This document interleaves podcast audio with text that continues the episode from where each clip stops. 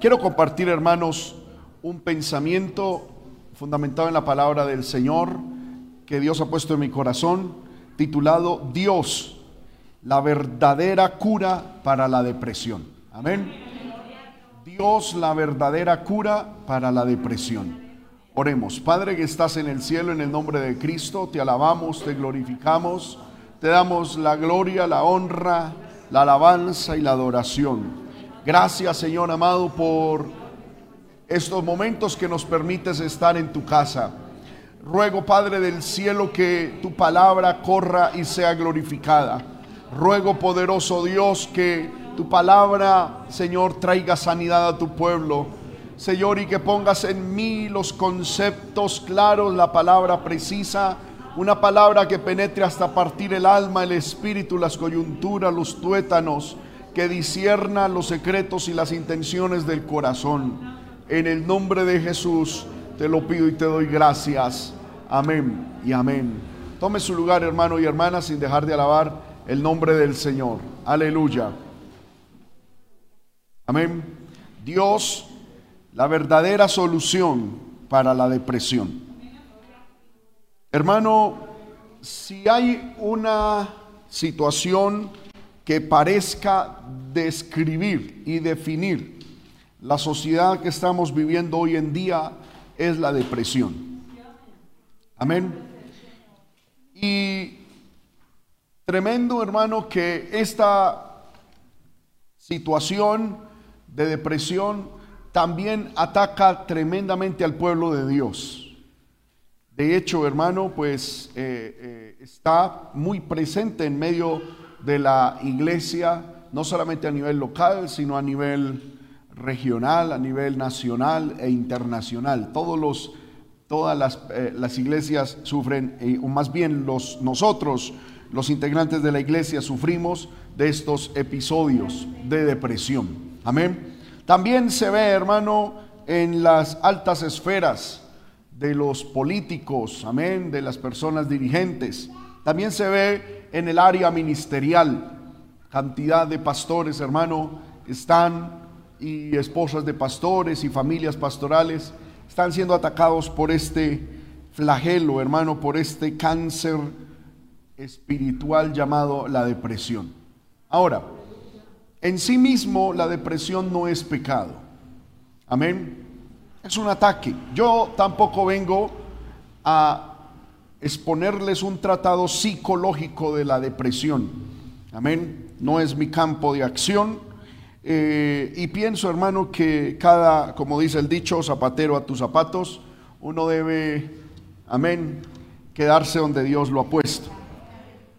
Aquí recuerdo la historia de, de un pastor hermano, que Dios lo estaba usando y a través de sus mensajes la, gente estaba llegando a Cristo y, estaba, y, la iglesia estaba creciendo. Cuando cierto día llega él eh, y recibe la noticia de que el próximo domingo iba a llegar a la iglesia o unas personas, unos científicos, unos eh, que estudiaban astronomía y que sabían mucho del cielo, del sol, de la luna y todas estas cuestiones. El pastor se puso nervioso y entonces, hermano, se puso a, estudiar, amén, una cosa, la otra, y se paró con un mensaje muy, amén, eh, como muy llamativo, muy técnico. Cuando terminó el mensaje, se le acercaron estos dos estudiosos de la astronomía y le dijeron, pastor, nosotros ya lo hemos oído predicar a usted. Si quisiéramos aprender del sol, íbamos a la universidad. Ese tema déjelo a nosotros. Usted encárguese de explicar la Biblia, que lo está haciendo de manera excelente. Y, me llamó mucho la atención esa anécdota, porque muchas veces uno quiere impresionar y meterse en campos amén, que uno no maneja. Yo no soy, amén, eh, eh, un psicólogo, yo soy predicador de la palabra, amén. Entonces no vamos a entrar en la cuestión de la psicología como la enfermedad psicológica, eh, amén, como tal, no vamos a mirar causas ni nada de esta cuestión. Yo quiero presentarles a Dios como la solución real a la depresión. Lo que sí quiero decir, y me quiero meter un poquito en esto, es que la medicina, la ciencia y la psicología moderna realmente no pueden curar la, depresión. Lo único que pueden es tratar con los síntomas.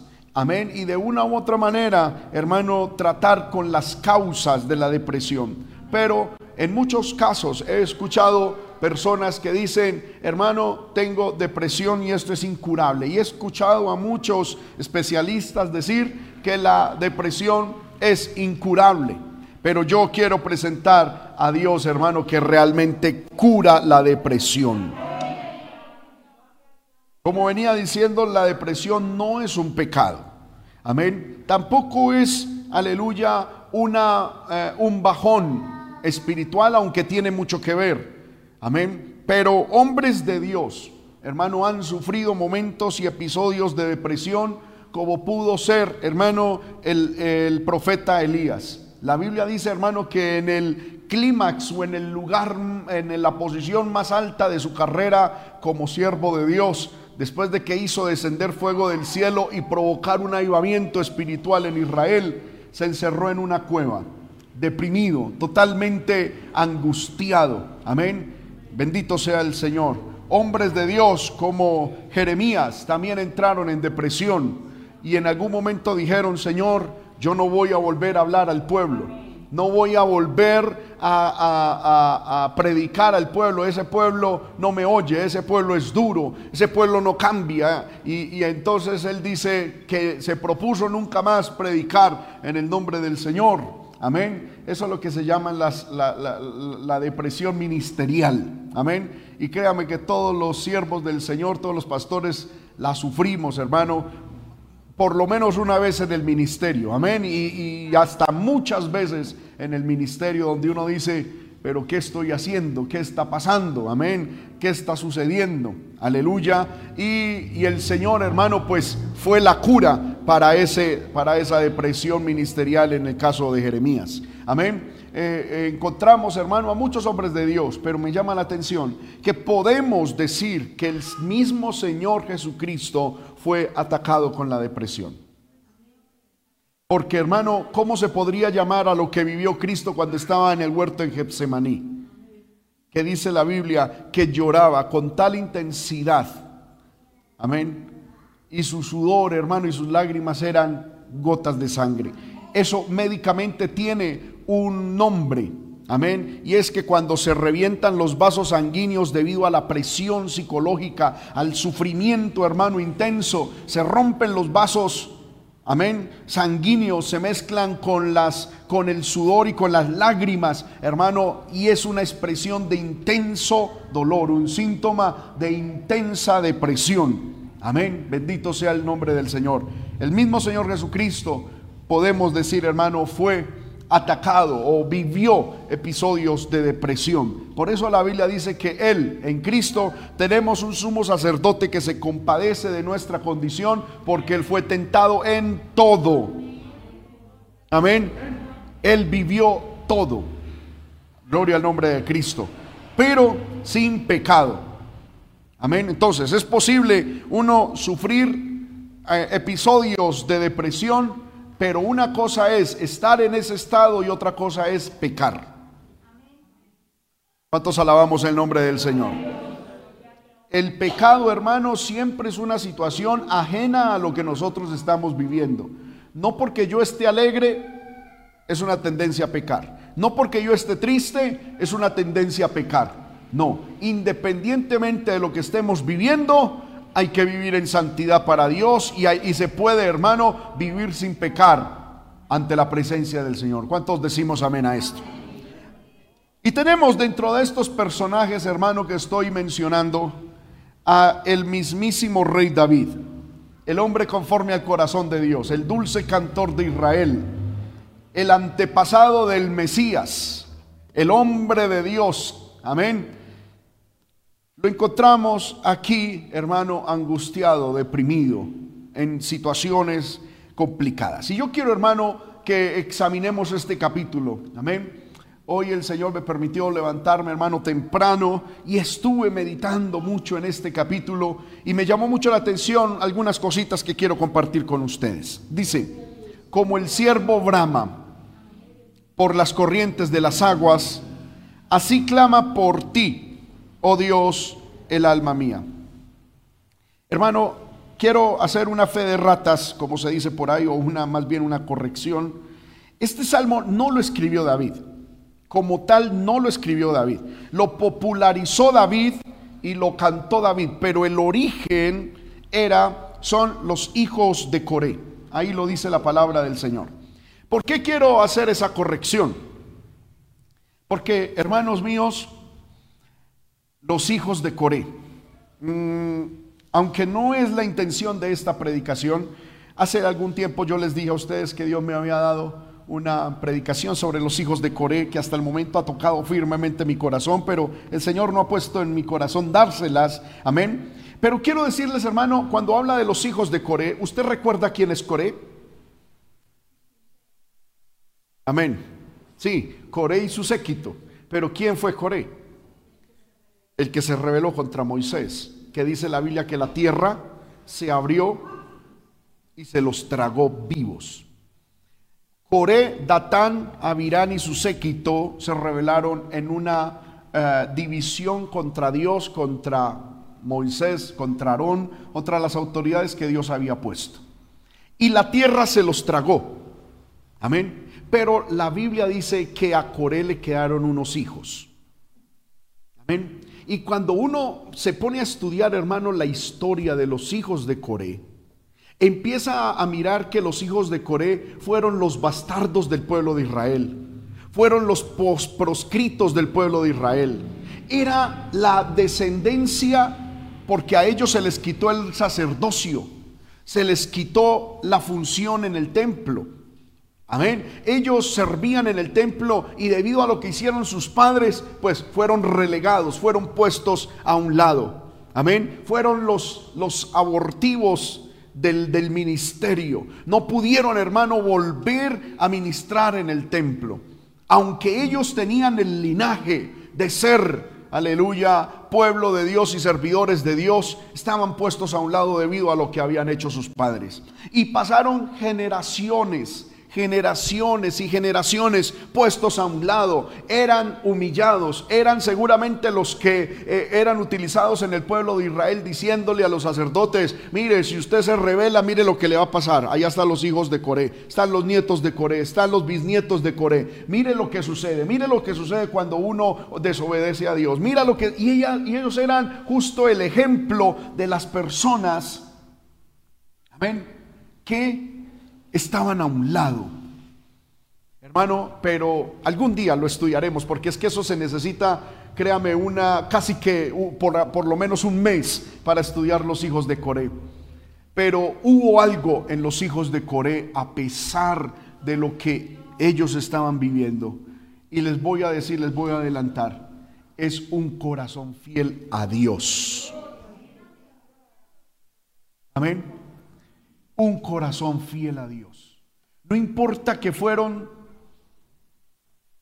depuestos de su función, no importa que fueron, hermano, eh, sacados del ministerio, del liderazgo, pero ellos fueron fieles a Dios. No siguieron los pasos de sus padres, los rebeldes, sino que ellos entendieron a Dios hay que honrarlo, a Dios hay que respetarlo, a Dios hay que seguirlo. No importa que mis padres hayan sido rebeldes, divisionistas, hayan sido malos hijos de Dios, ah, se hayan levantado contra Dios, se hayan hablado mal de las autoridades. Yo voy a cuidar mi corazón, dijeron ellos, y hermano, cuando uno estudia los salmos que ellos escribieron, uno puede entender que fueron gente fiel, que fue gente fiel y que a pesar de que fueron puestos en un rincón, amén, ellos fueron fieles al Señor. Segunda característica que había en ellos, primero fidelidad y segundo, un amor intenso por la casa de Dios. Amén. El el siempre bien mencionado y utilizado Salmo 84, que dice, anhelo por la casa de Dios, y dice, cuán amables son tus moradas, oh Jehová de los ejércitos, fue escrito por ellos. Amén. Y esta era una gente, hermano, que aunque eran puestos a un lado, aleluya, su, eh, eran la estirpe maldita en el pueblo de Israel, era la, e, eran los hijos de los malditos, de los rebelados, de los, de los divisionistas, de los rebeldes, ellos fueron fieles a Dios. Y segundo, desarrollaron un amor por la casa de Dios. Amén, porque muchas veces nosotros decimos que ese Salmo 84 lo escribió David. No, ese Salmo lo escribieron los hijos de Coré. Amén. Y dice, cuán amables son tus moradas, oh Jehová de los ejércitos. Anhela mi alma y aún ardientemente desea los atrios de Jehová. Mi corazón y mi carne cantan al Dios vivo. Y ellos, hermanos, empiezan a expresar su anhelo por la casa de Dios. Pero en el Salmo 42, ellos escriben el Salmo 42 expresando, hermano, lo que ellos sentían en medio de esa situación. Amén. ¿Qué sentían? Ellos fueron, hermano, atacados terrible y, mordazmente, cruelmente por la depresión. Y por eso el, el salmista de los hijos de Coré dice, como el siervo brama por las corrientes de las aguas. Él se compara a sí mismo lo que él sentía por dentro como el bramido de un siervo. Amén. Cuando uno escucha, hermano, el bramido de un siervo, es más, se dice que es uno de los bramidos más lastimeros de la, de la, de la creación. Amén, de la naturaleza. Cuando un siervo está bramando, hermano, eh, se dice que, vuelvo y repito, es uno de los bramidos, de los llantos más, más angustiosos. contiene, hermano, uno de, las, de, las, de los sonidos más sentimentales de la creación. Y dice el, el salmista, hijo de Coré, como el siervo brama por las corrientes de las aguas. Y él dice, así clamo, así estoy yo clamando, llorando, bramando dentro de mí, en el alma mía. Ahora, yo hermano estoy investigando por qué razones el siervo brama por las corrientes de las aguas. Y en esta primera enseñanza les, les mostraré el primer motivo por el cual eh, el, siervo brama por las aguas. Y en el segundo culto estaré hablando del segundo motivo que también está incluido en este capítulo. El primer motivo por el cual el siervo brama por las aguas, dice el versículo 2, es por sed. Dice, mi alma tiene sed de Dios, del Dios vivo. La primera razón por la cual el siervo clama por las aguas es porque tiene sed de Dios. Ahora, la depresión, se dice que la depresión es una ausencia de lo vital en el alma. Es cuando la persona cae en un sequedal en su alma. Pierde la vitalidad en su alma. La sed es, la es el síntoma de una, de una ausencia de agua, que es el líquido vital. Justamente es lo que están diciendo los hijos de Coré. Están diciendo, mi alma tiene sed, es decir, estoy seco se ha ido la vitalidad de mi alma, se ha ido lo que le da vida a mi vida. ¿Cuántos alabamos el nombre de Cristo? Ahora, hay algo bien importante, que es que los hijos de Core comprendieron de que la sed que tenían era una sed que solo Dios podía llenar empiezan a describir las causas que los llevaron a esa sed. Pero reconocieron que solo Dios es la fuente que tiene el agua que sacia esa sed. Las causas pueden ser muchas y vamos a mirarlas. ¿Por qué una persona, hermano, entra en un estado de sed en el alma? cuando se pierde la vida en la vida, cuando se pierde el agua del alma. Amén, es lo que vamos a mirar. Los salmistas dicen, mi alma tiene sed de Dios, del Dios vivo. Es algo bien importante esto. Luego dice, ¿cuándo vendré y me presentaré delante de Dios? Es muy importante entender, hermano, que en la depresión Dios es la real solución a, a esa situación. ¿Por qué? Porque si la depresión la podemos definir como la ausencia de vitalidad en el alma, tenemos que reconocer de que solo el alma va a recibir vida en la fuente de la vida que es Dios. Ahí es donde la consejería bíblica con la consejería psicológica se divide. ¿Por qué? Porque la psicología nos dice, con mucho respeto, nos dice que para buscar y encontrar de nuevo esa vitalidad en el alma, debemos de buscar esa agua en cisternas rotas que no contienen agua, como dice el mismo Señor en el libro de Jeremías. En el libro de Jeremías capítulo 2, Dios le denuncia al pueblo de Israel dos pecados. Y le dice, porque dos males ha hecho mi pueblo. Primer pecado, me dejaron a mí fuente de agua viva. Y segundo pecado, cavaron para sí cisternas que no retienen agua. Amén. Y nosotros muchas veces, hermano, en medio de esta situación, cuando el alma va perdiendo agua, cuando va perdiendo vitalidad, cuando parece que la vida se nos va como agua entre los dedos, la vida se nos va, el tiempo se nos va, los años se nos van, los sueños se nos van y la vida se nos va, se nos esfuma, es que el alma empieza a perder vida. ¿Y qué hacemos nosotros? En vez de ir y reconocer en Dios, la fuente que va a saciar la sed del alma, empezamos a buscar e intentar buscar agua en cisternas que no tienen nada. Amén. El, el salmista reconoce que es la solución es Dios. Em, empieza diciendo eso. Yo estoy como un siervo que brama y la primera razón por la cual estoy como ese siervo que brama, es decir, estoy en, una depresión, es porque a mi alma se le está yendo vida, ya no hay vitalidad, ya no hay líquido vital en mí, pero sé cuál es la solución. Sé que es Dios. Y Él dice, ¿cuándo vendré y me presentaré delante de Dios? ¿Ven? Él anhela poder tener el tiempo de ir a la presencia de Dios y tomar de esa agua viva. Ahora, dice el versículo 3, fueron mis lágrimas mi pan de día y de noche, mientras me dicen todos los días, ¿dónde está tu Dios? Recordemos quién fue el que escribió este, este salvo. Era un hijo de Coré. Amén. Un desterrado, una persona que había sido proscrita, que había sido eh, eh, eh, un bastardo para el pueblo de Dios. Amén.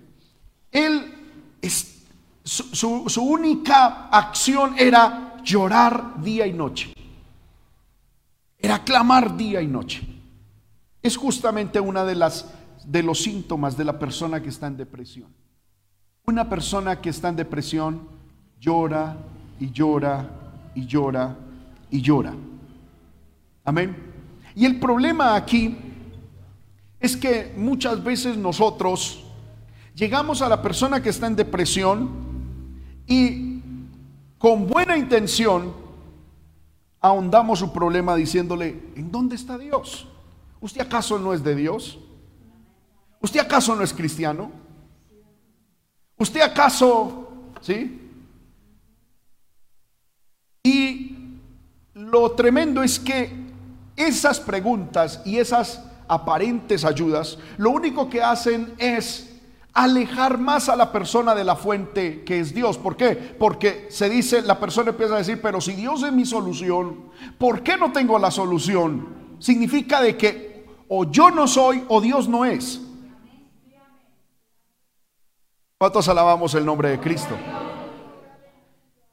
Aparte de la depresión, aparte de la situación que estaba viviendo, el salmista estaba, estaba recibiendo un ataque, una presión, diciendo, pero ¿dónde está su Dios? Amén. Levántese que Dios está con usted. Amén. Y si usted ve, hermano, ahí hay un punto aparte. Es decir, hasta ahí llegó el, salmista como en esa situación, está recibiendo esos ataques de los demás. Y luego el salmista empieza a describir cuáles son las causas que lo llevaron a perder agua vital en su alma, a entrar en esa depresión. Primero, ¿qué es lo primero, hermano, que lleva a una persona a entrar en depresión? Los recuerdos. Amén. Los recuerdos.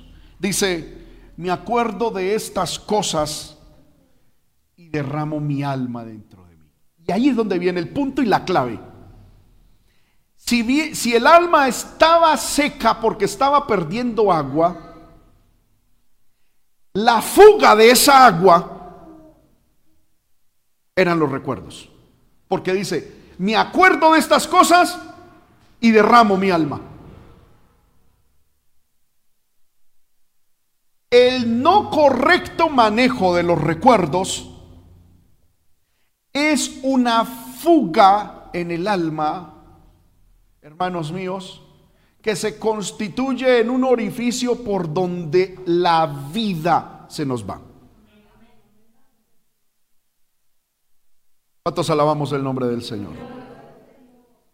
El recordar, el no manejar correctamente el pasado. Dice, me acuerdo de estas cosas y derramo mi alma dentro de mí. ¿Y qué cosas? recordaba el salmista que era un hijo de Coré,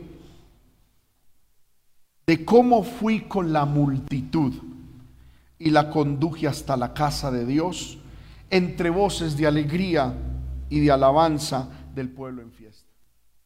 Tremendo, hermano. El salmista recordaba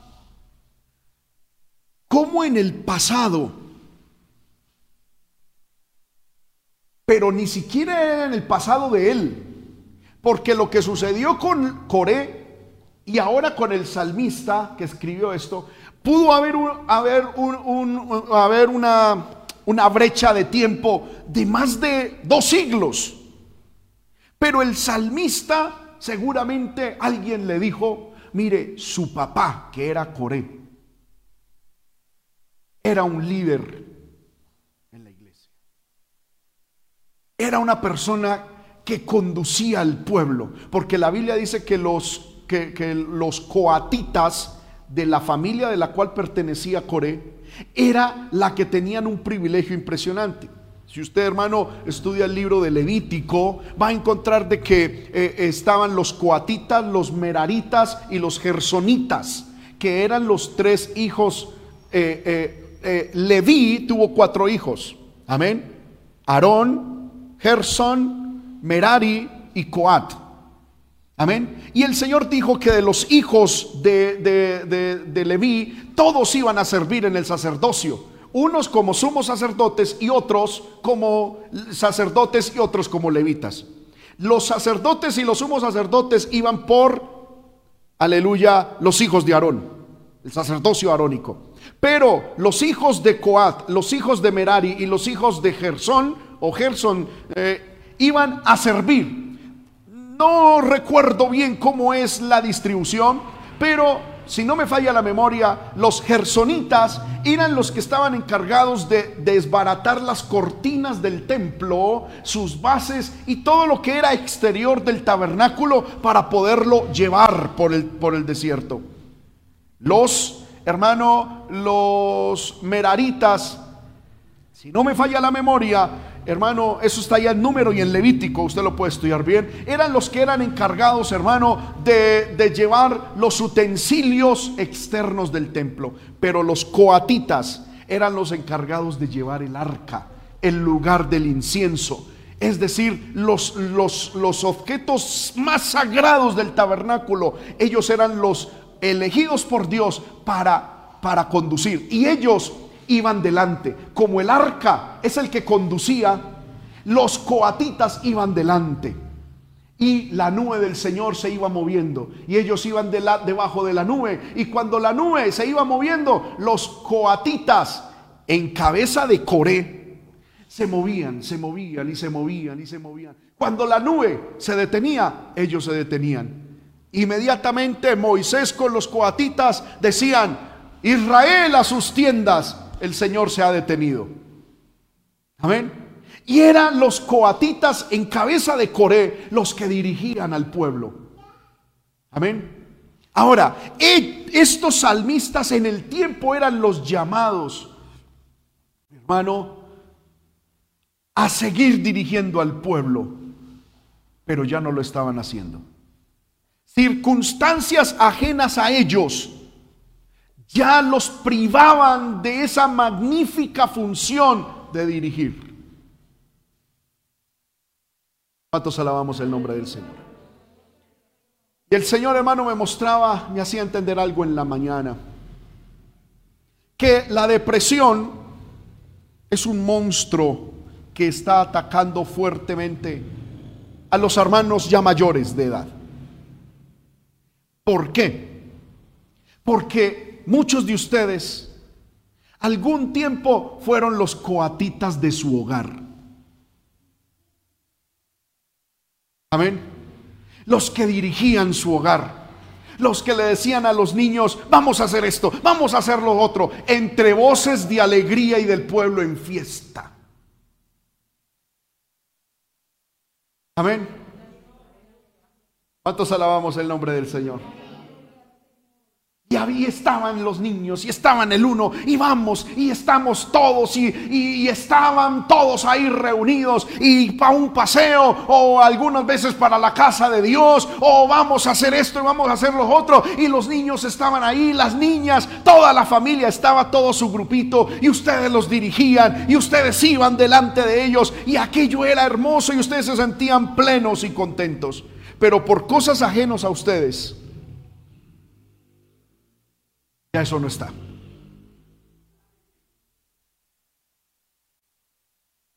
Ya no se puede dirigir de la misma manera.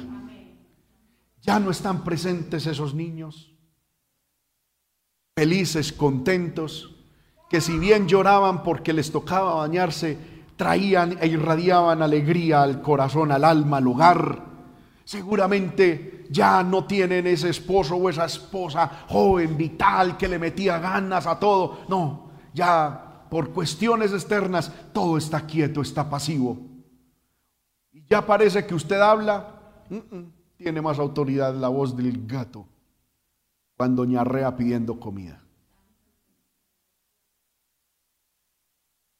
Su consejo y su opinión parece que ya no vale aquella vida hermosa que en algún momento tuviste ya no está. Y cuando uno, hermano, no maneja con asertividad y con sabiduría esos recuerdos, el alma se le derrama a uno. Más cuando nos ha tocado enfrentarnos al camino mismo inevitable de la vida como es la muerte del cónyuge, la muerte de un hijo. Amén. Sentir que ya no somos importantes para los que para nosotros siguen siendo importantes. Porque hermano, mientras los niños están pequeños y hasta en la adolescencia, uno es importante para ellos. Pero llega un tiempo en que ellos cogen alas y se van y ellos empiezan su vida y empieza uno a mirar que ya no es tan importante. Amén. Y que hay veces hasta se volvió una carga. Amén. Bendito sea el Señor. Los salmistas dicen, cuando yo recuerdo estas cosas, se derrama mi alma. Es decir, el agua del alma se va por dentro de un tubo hay un orificio que pierde vitalidad. ¿Sí? De cómo primero yo era el dirigente, el que hablaba, el que decía, entre voces, gritos, juegos, alabanza, y esto era, el hogar era bonito, algunos dicen, y nos íbamos de paseo, y todos se montaban en ese Renault 4 y nos íbamos felices. Amén. Yo he escuchado muchos suspiros de muchos Bueno, si montábamos, hermano, en ese carro, y era que en ese bus, y hasta en caballo o a pie, y era aquello era hermoso, y eso quedaba en el corazón. Pero ya no está. El salmista, versículo 5 dice, ¿por qué te abates? Oh alma mía, te turbas dentro el no controlar correctamente los recuerdos, hermano, de cuando nosotros éramos activos, importantes y necesarios, primero hace que el alma se derrame, que el agua del alma se derrame. Segundo, trae abatimiento y turbación. ¿Cuántos alabamos el nombre de Cristo? Aprovechen, hermano, que no estamos dando palo. Gloria al nombre de Cristo. Amén. Abatimiento y turbación. Gloria al nombre de Cristo. Pero el mismo, el mismo salmista dice, espera en Dios. Porque aún he de alabarle. Salvación mía y Dios mío. Esta frasecita, como se repite varias veces en el capítulo, la vamos a estudiar después. Muy bien. Entonces, el salmista dice, se me fue el agua del alma. Yo he escuchado, hermano, padres de familia que me dicen, hermano, yo miro las fotos de mis hijos cuando eran chiquitos y ahora mire, ya se fueron. Ya, y, y quedé yo solo. Miramos las fotos, hermano, con nuestro cónyuge, con nuestra familia. Y el tiempo, hermano, ha dejado su escritura imborrable. Y eso puede traer, no puede traer, eso trae si no se maneja bien, eso trae, hermano, y abre un orificio en el alma por donde se va el agua, la vitalidad del alma. Hay un punto y aparte, versículo 5. Es decir, van a enfrentar otra causa por la cual el alma está seca. Dios mío, mi alma está abatida en mí. Me acordaré por tanto de ti desde la tierra del Jordán y de los hermonitas desde el monte de Misar. Otra cuestión que estaba trayendo abatimiento al alma del salmista era no solamente recordar lo que él hacía, sino lo que donde él estuvo.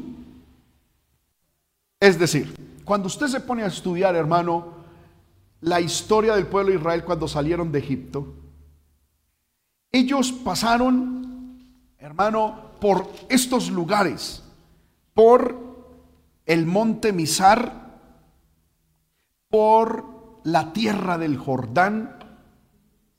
Y si bien aquella, aquella época era una época que todavía estaban en el desierto, era una época hermosa, por lo que hacían, como lo acabamos de ver, y por lo que estas tierras representaban para ellos. Yo estuve investigando lo que es el, la tierra del Jordán y el monte de Misar. Era una tierra, hermano, característica por una cantidad de manantiales de aguas. Amén. De hecho, la tierra del Jordán, es la, se le llama tierra del Jordán, es donde nace el río Jordán.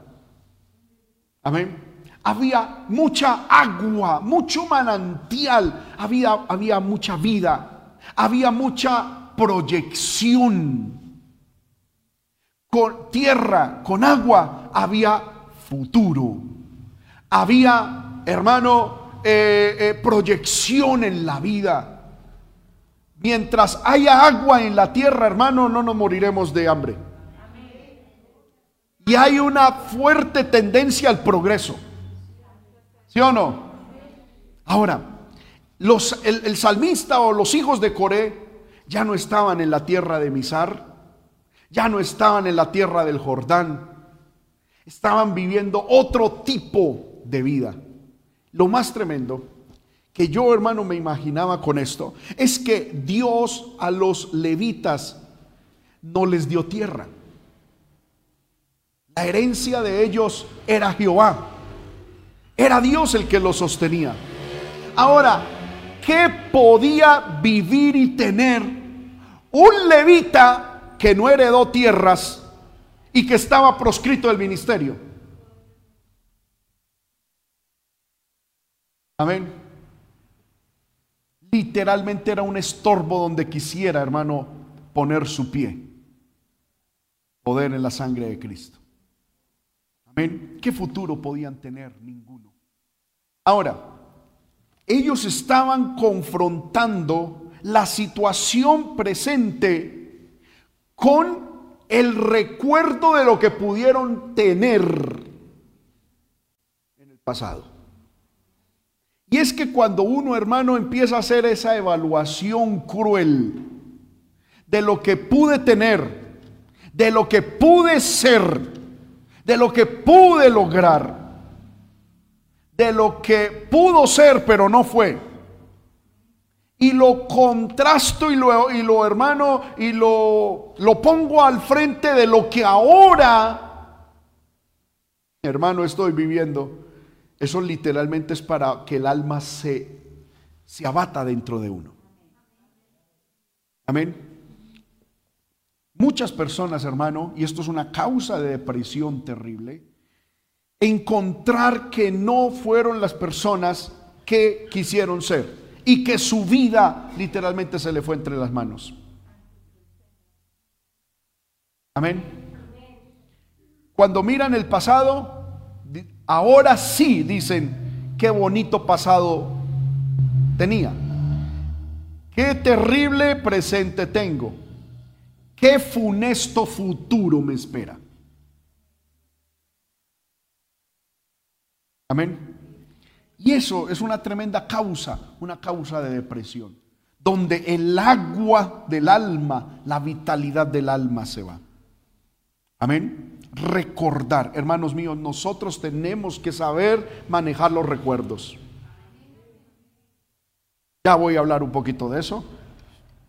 Se me fue el tiempo. Amén. Y luego el salmista dice, él mire que está contrastando el presente con el pasado. ¿En qué sentido? En que el monte de Misar, donde estaban los hermonitas, y donde estaba la tierra del Jordán era una tierra alta, pero plana. Y de ahí surgía el agua, la vida. Y ahora ellos dicen, nosotros estábamos allá. Eso fue en el pasado, pero el presente, lo único que vemos es que un abismo llama a otro. Hermano, y cuando uno va de un abismo en otro, significa que va en picada. ¿Qué siente la persona que está en depresión? Que va en una espiral hacia abajo, una espiral sin fondo, que toda su vida va de abismo en abismo, de abismo en abismo. Y fuera de eso van a llegar las personas que le van a restregar que pareciera que va de abismo en abismo. Amén. Y cuando uno mira la calculadora y cuando uno mira el calendario y cuando uno mira, no, voy de mal en peor, voy de mal en peor. Y algunos dicen, voy de mal en peor. Pero en vez de hacer algo, de intentar salir de eso, se deprimen más y caen en otro abismo. Y caen en otro abismo y caen en otro abismo. Porque un abismo llama a otro a la voz de sus cascadas. Y dice la Biblia, todas tus ondas y tus olas han pasado sobre mí.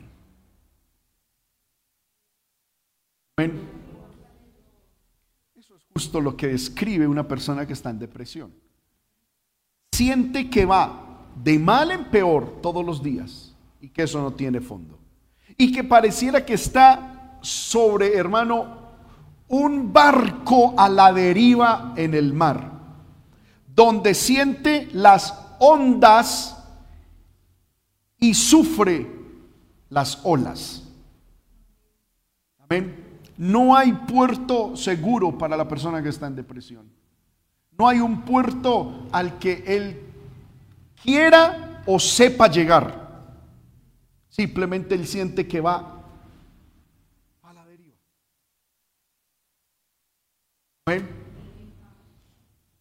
Vamos a dejar hasta aquí esta palabra, hermano, porque ya están llegando los otros hermanos. Si usted quiere escuchar la continuación y la finalización, pues puede mirar la, transmisión o quedarse para el próximo culto. Amén, que vamos a seguir con esto. Pero hermano, quiero decirle, Dios es la solución verdadera a esa depresión. ¿Cuántos se han sentido identificados con la palabra, hermanos? Yo le invito a que se ponga de pie en estos momentos.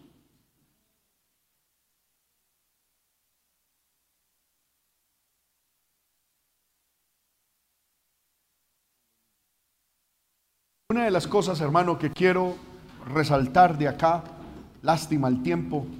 Yo, yo estoy, hermano, orando y estoy hablando con mi esposa porque yo quisiera volver a un solo culto en la dominical. ¿Para qué? Para tener el tiempo de dar una sola enseñanza. Así nos tome cinco horas, pero que termine, porque esto de cortar y de seguir, eso es, eso es muy maluco. Amén. Ah, eh, pero la cuestión, hermano, es que no nos, no nos da el espacio, no nos da el espacio. Amén. Estamos orando ya para empezar a construir atrás. ¿Cuántos decimos amén? Vamos a orar, hermano, y pidámosle al Señor que Dios nos ayude. Este primer, este primer punto, usted tiene que reconocer si el agua de su alma, su vitalidad se está esfumando. Usted está perdiendo vida. Lo que quiero decir es que los salmistas reconocían eso, lo reconocían. Reconocían lo que estaba pasando, pero ellos también decían, la, la salida está en Dios. Está en Dios. Se te está yendo el agua a tu alma. No busques en cisternas que no retienen agua.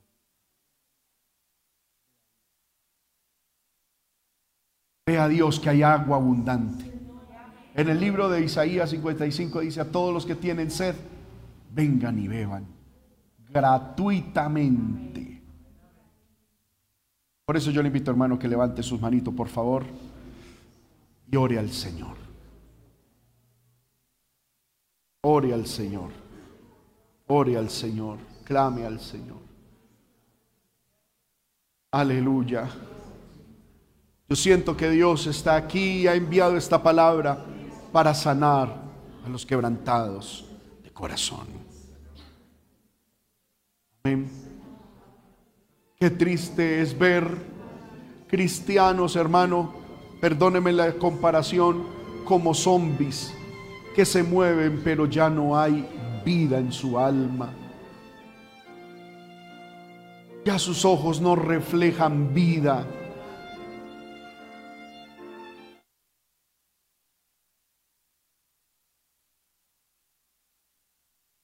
Muchos ojos se abren todos los días para intentar sobrevivir, pero ya no hay vida.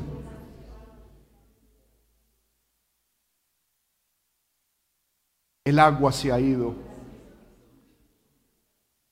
La vida se ha ido. Y cuando el agua se va de un alma es porque no se ha manejado correctamente los recuerdos. Oh, aleluya, yo siento el Espíritu de Dios aquí, hermano.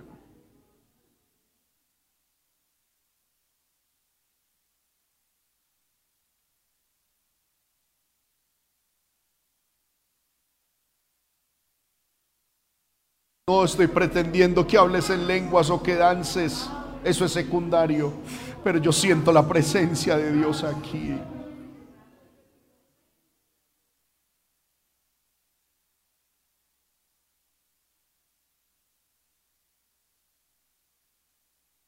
El agua del alma se va cuando los recuerdos se hacen presentes, cuando el pasado tiene más peso que el presente.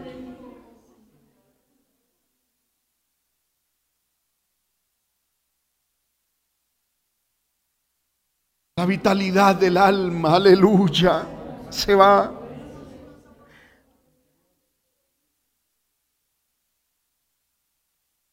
Cuando los recuerdos, hermano,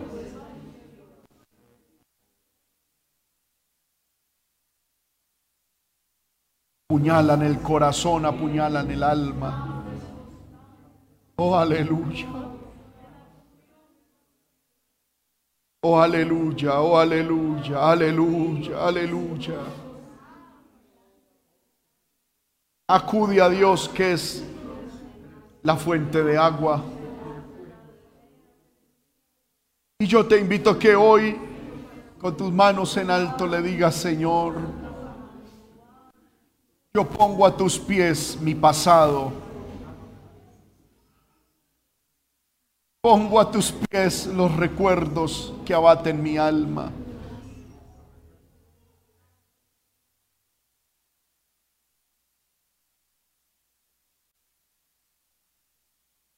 Me gustaría contar con un poco más de tiempo, hermano, pero por cuestiones de tiempo yo le invito que usted levante su mano y dígale, Señor, lo bueno o lo malo que he vivido, que he tenido en el pasado, es porque tú lo has permitido y tú eres bueno.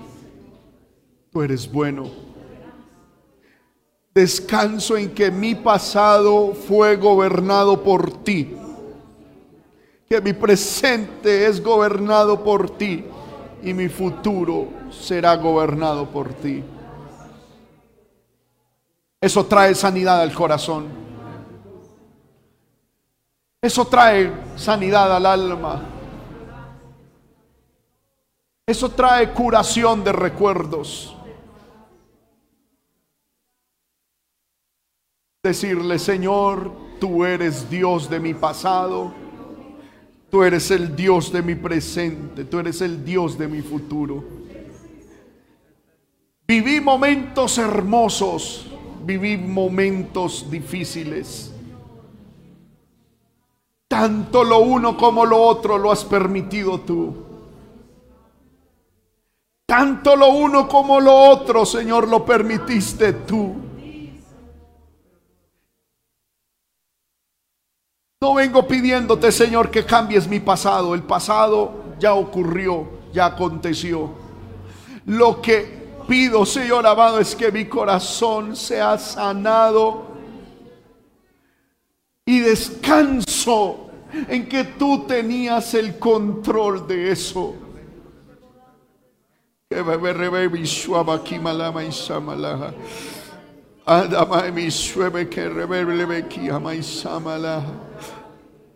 Yo no te estoy diciendo que renuncies a tus recuerdos o a tu pasado, es imposible. Lo que quieres es que aceptes la soberanía de Dios y que Dios es bueno, que Dios es bueno, que Dios es bueno. El diablo quiere que le creas la mentira que eres un derrotado, que eres una derrotada, que estás solo, que estás sola, que eres un inútil, que no sirves, que ya no tienes valor, como si el valor de tu vida lo dieran unos hijos, un esposo, una esposa, una casa o cualquier cosa, no. Tu valor está en Dios, amado varón. Tu valor está en Dios, amada hermana.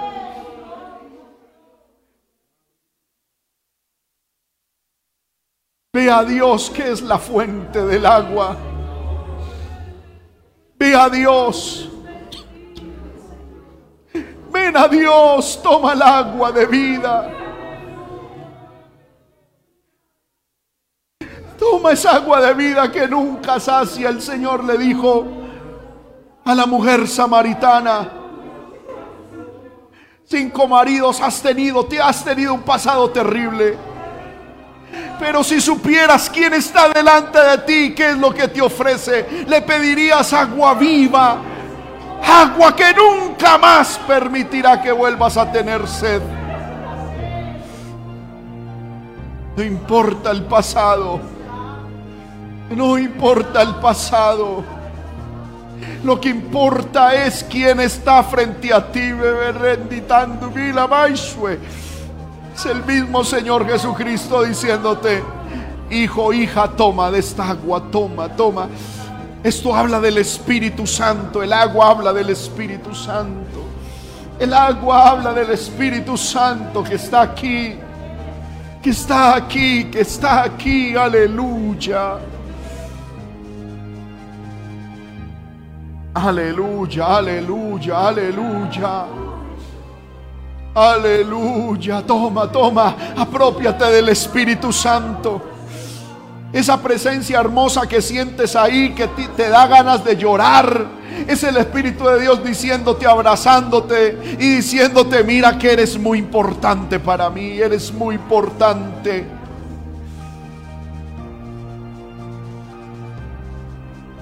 No te enfoques en el pasado, enfócate en lo que estás viviendo, en lo que estás sintiendo hoy.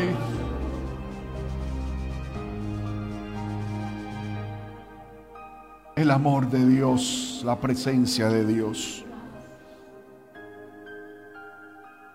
Aleluya, aleluya. Aleluya, aleluya, aleluya. Aleluya al Señor, aleluya el que vive. Dios está en medio de nosotros. Gracias Señor por tu palabra. Gracias Señor por tu palabra. Gracias, gracias Señor, gracias. Gracias mi Dios, gracias. Gracias por tu palabra. Si usted ha sido bendecido, levante su mano y dígale Señor, gracias por tu palabra. Gracias por tu palabra. Gracias. Hoy tomamos en abundancia de esta agua. Hoy tomamos en abundancia de esta agua. Que esta agua de vida fluya, Señor amado. Que esta agua de vida fluya para tu pueblo. Que esta agua de vida fluya para tu pueblo. Señor amado, y pido que sanes el corazón, el orificio por donde el agua vital del alma se le está escapando a mis hermanos, a mis hermanas que esos orificios, que esos huecos en el alma sean sanados por tu Espíritu Santo. Y que ahora, Señor, esta agua que hemos tomado de tu Espíritu sea retenida en el alma y que vuelva a traer vida. En el nombre de Jesús. En el nombre de Jesús. En el nombre de Jesús. En el nombre de Jesús. Gracias Señor por tu palabra. Gracias Señor por tu palabra.